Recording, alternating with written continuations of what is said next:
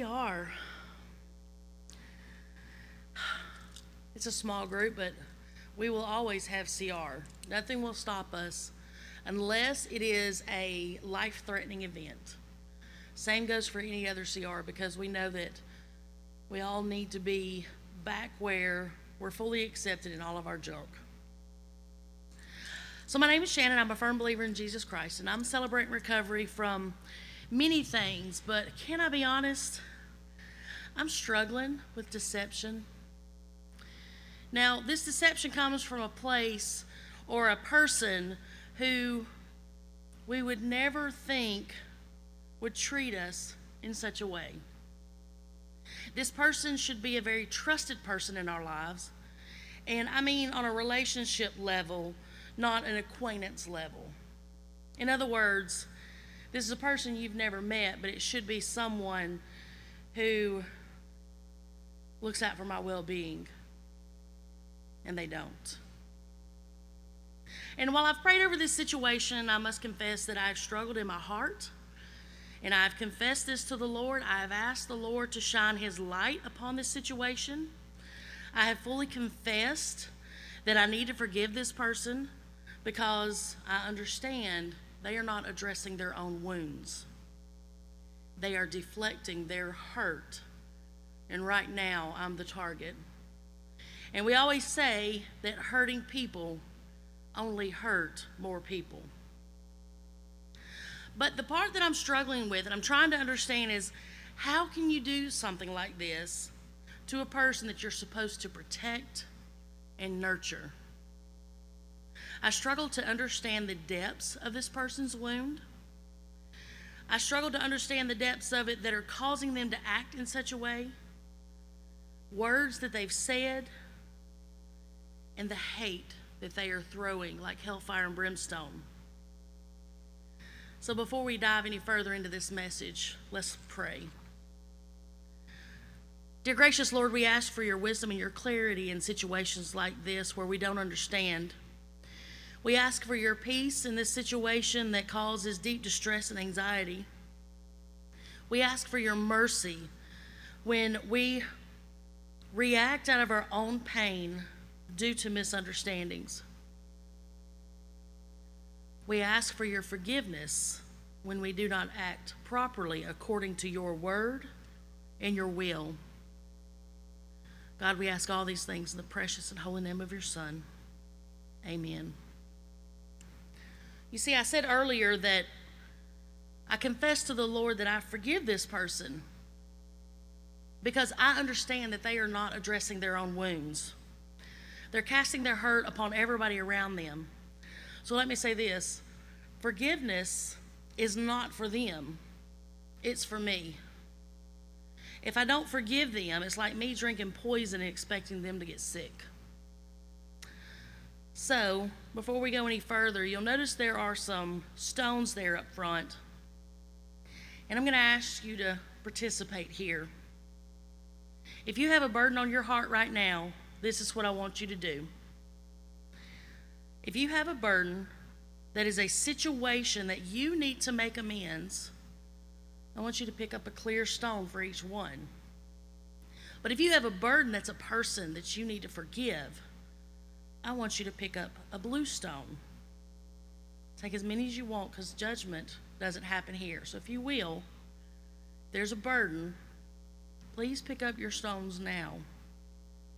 Amends is clear and forgiveness is blue. And I'm going to ask you to hold on to these through this message. Take as many as you want. Because I'll be honest, I'll be the first one to show you how many I have.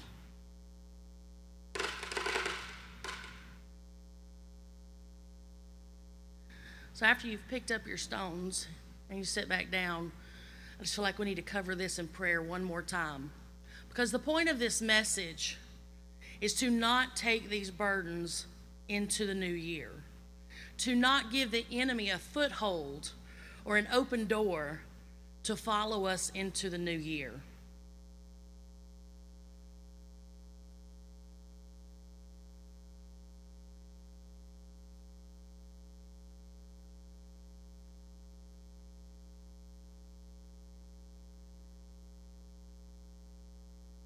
As you continue to pick up your stones, I'm going to go ahead and start our prayer.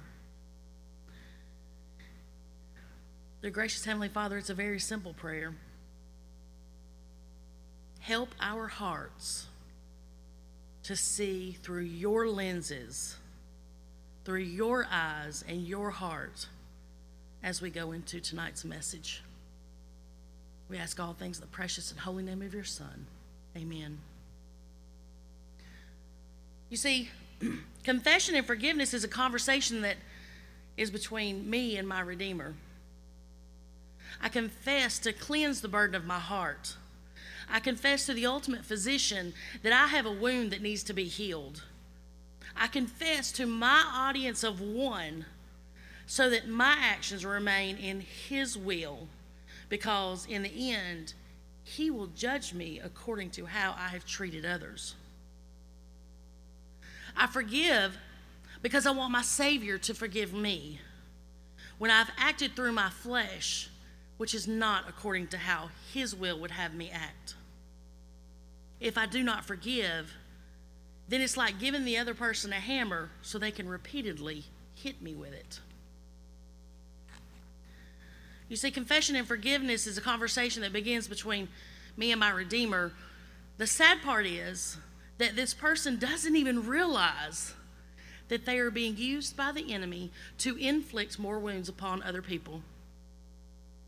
And when the enemy cannot make our actions be of an unholy way, then he will tarnish our walk in the eyes of other people through attacks on our character. It's like the minute we become a believer, we're not allowed to express any emotion. Can I just tell you the words that hurt me the most? She's a minister. She's supposed to know better. Now, my reaction in my mind, and y'all be proud of me because I did not say it, my reaction was in Jesus flip tables, get ready. But I didn't say it. We are to stand there, let the world slap us in the face over and over, and never counter with any defense whatsoever. And when we do defend ourselves, they say things that give us a guilt trip. And that's only an effort to control us. They might say something like, Look how she's acting. Again, she's supposed to be a minister. She's supposed to be walking with the Lord. She's supposed to be a Christian. Christians are supposed to love everybody and accept everybody. This is what gets me.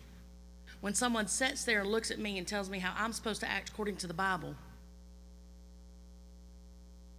and I want so bad to tell them, regardless what you say, God sees everything the good, the bad, and the indifferent in all of us.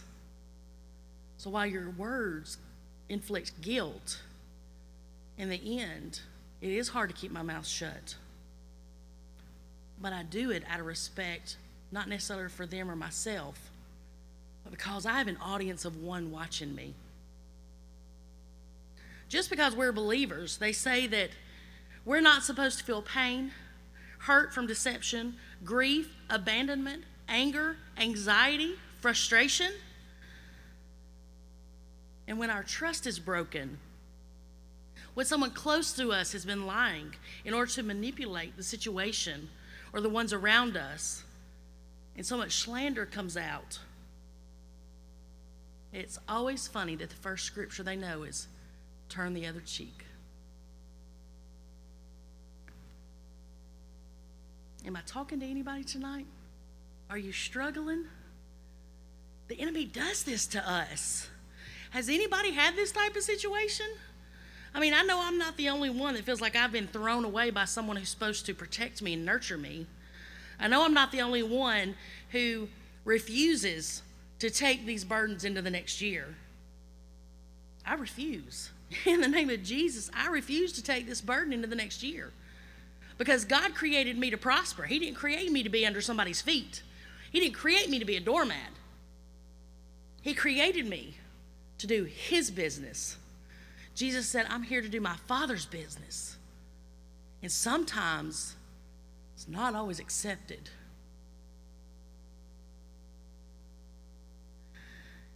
I say all of this for a few simple reasons.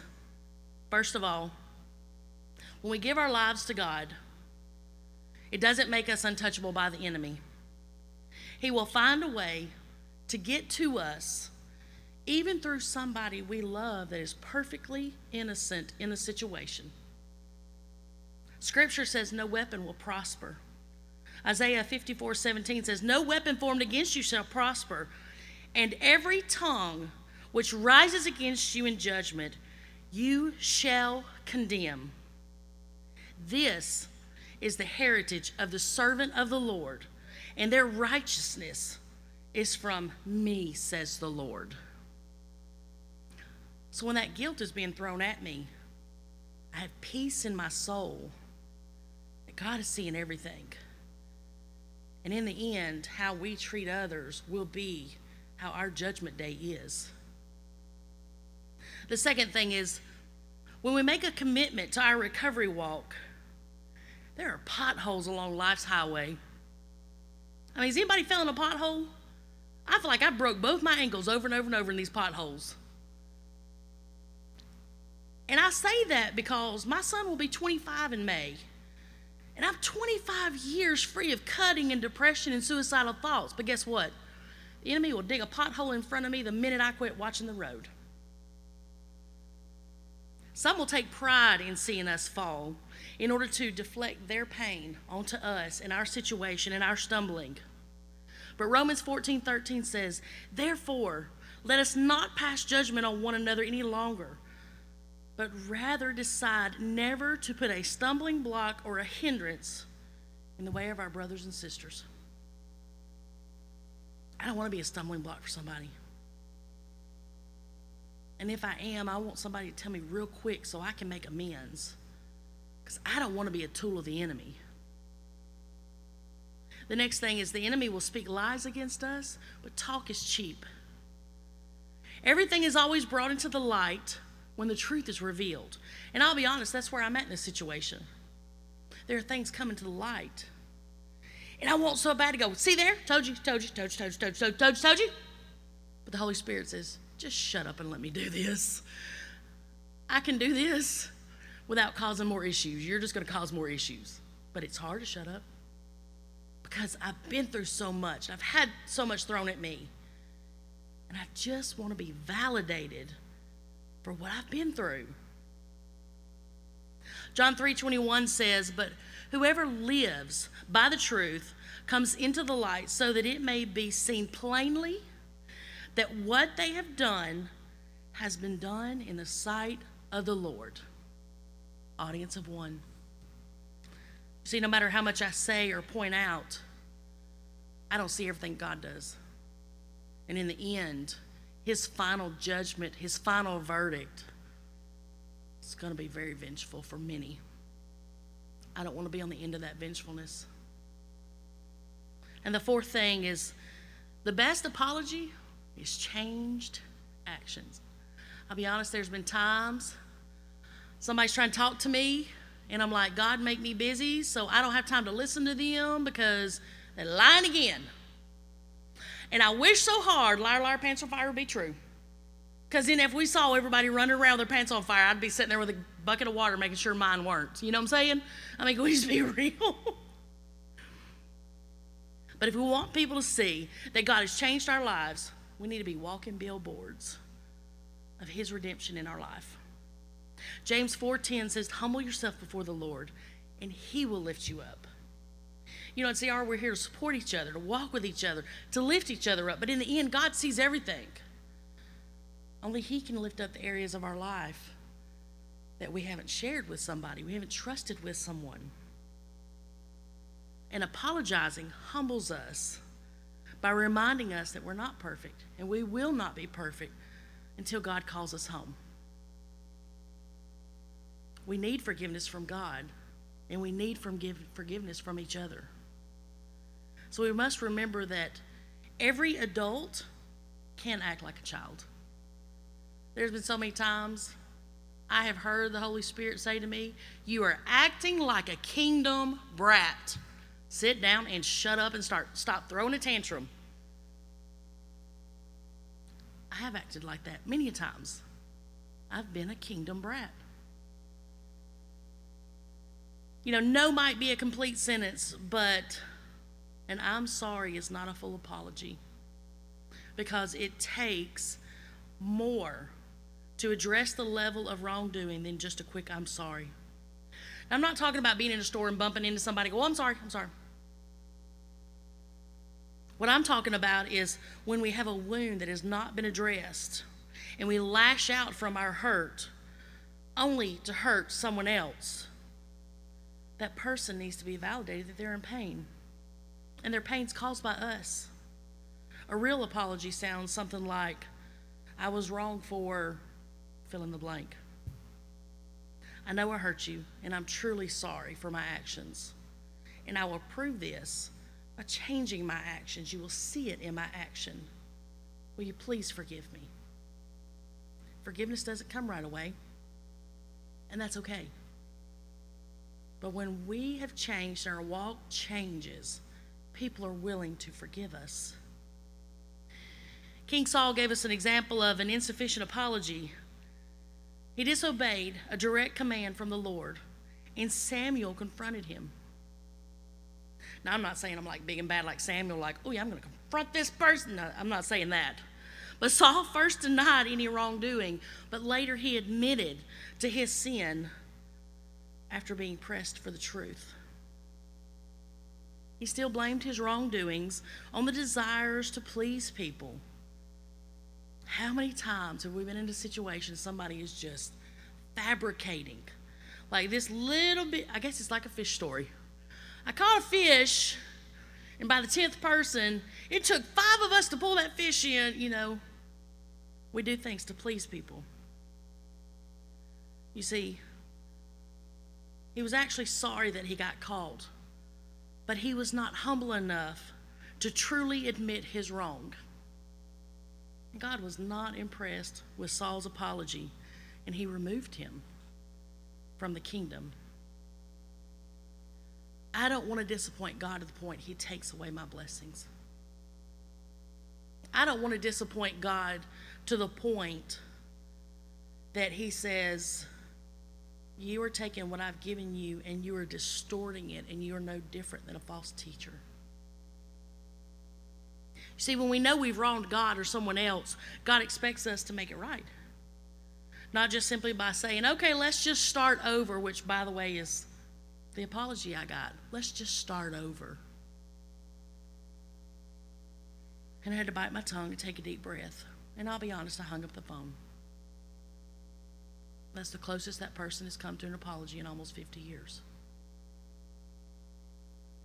We make things right with God by repenting our sin, confessing to Him, and receiving His forgiveness. 1 John 1 9 says, If we confess our sin, He is faithful and just to forgive us for our sin and purify us, to cleanse us from all of our unrighteousness. That's our thoughts, that's our words, that's our actions, that's everything. And I've seen this happen. I've seen people confess. And there are words they use that they never said again. They're like, just naturally is something I don't say anymore. I don't know why. Because God took it from them. When we make things right with others by apologizing and we're admitting our wrongs, we're asking for forgiveness and we're offering to make an amends or resolution. Luke 19 8, it talks about Zacchaeus stood, Zacchaeus, I can never say that word. Zacchaeus stood and said to the Lord, Behold, Lord, the half of my goodness I give to the poor. And if I have defrauded anyone of anything, I will restore it fourfold. So if I've wronged someone, fourfold. I confess to God, to myself, someone I trust, and I make amends. Fourfold.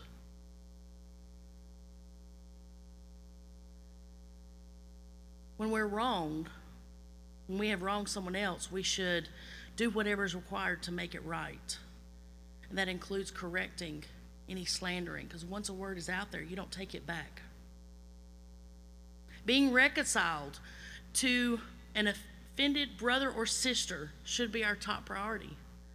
Matthew 5 23 24 says that. So if you're offering your gift at the altar and there remember that your brother has something against you, the Holy Spirit nudging us saying, hey, make this right. Leave your gift there in front of the altar. Go reconcile and then come back. God doesn't receive our offerings when we don't make those amends. Jesus said, Blessed are the peacemakers, for they will be called the children of God. Matthew 5 9 says, Blessed are the peacemakers, for they shall be called children, sons and daughters of God. Part of being a peacemaker is admitting our wrongs. Peacemakers forgive. And as difficult as an apology can be at times, it helps us to grow, to be more like Jesus by humbling ourselves to his teachings so that we can receive his grace. This is the one that hits me like a brick. Matthew 7 1 through 3 says, Judge not, that you not be judged. For with the judgment you pronounce, you will be judged. And with the measure you use, it will be measured to you. Why do you see the speck that's in your brother's eye, but do nothing about the log in your own? I don't want to be walking around with a telephone pole out of my eyeball. I just don't. I don't want to be a hypocrite. So we forgive because we want to be forgiven. Romans 10 9 through 10 says, If you declare with your mouth Jesus is Lord and believe with your heart that God raised him from the dead, you will be saved. Can I be honest that when I struggle, that's something I confess over and over to God. God, I know Jesus is your son. I know he died on the cross. I know that you raised him from the dead. Humble me. If I can't humble myself, sit me down. This burden that you've been holding on to, it's time to confess your burdens. It's time to give it to God. But before we bring your stones up, there's something I want to do. If you've not given your life to God, I want to invite you to do so tonight. I want to know that when I'm received, that we will see each other again. So I'm going to ask everybody to bow your heads. And if you've not asked God into your heart, I want you to say this prayer with me. Lord Jesus, for too long, I've kept you out of my life. I know that I'm a sinner and I cannot save myself. No longer will I close the door when I hear you knocking. By faith, I gratefully receive your gift of salvation. I'm ready to trust you as my Lord and Savior. Thank you, Jesus, for coming to earth.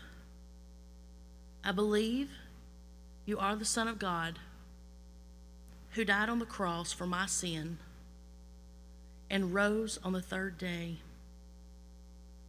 Thank you for bearing my sin and giving me the gift of eternal life. I believe your words are true. I ask you into my heart to be my Savior. Now, keeping your heads bowed, if you prayed that prayer tonight, I'm just going to ask you to raise your hand.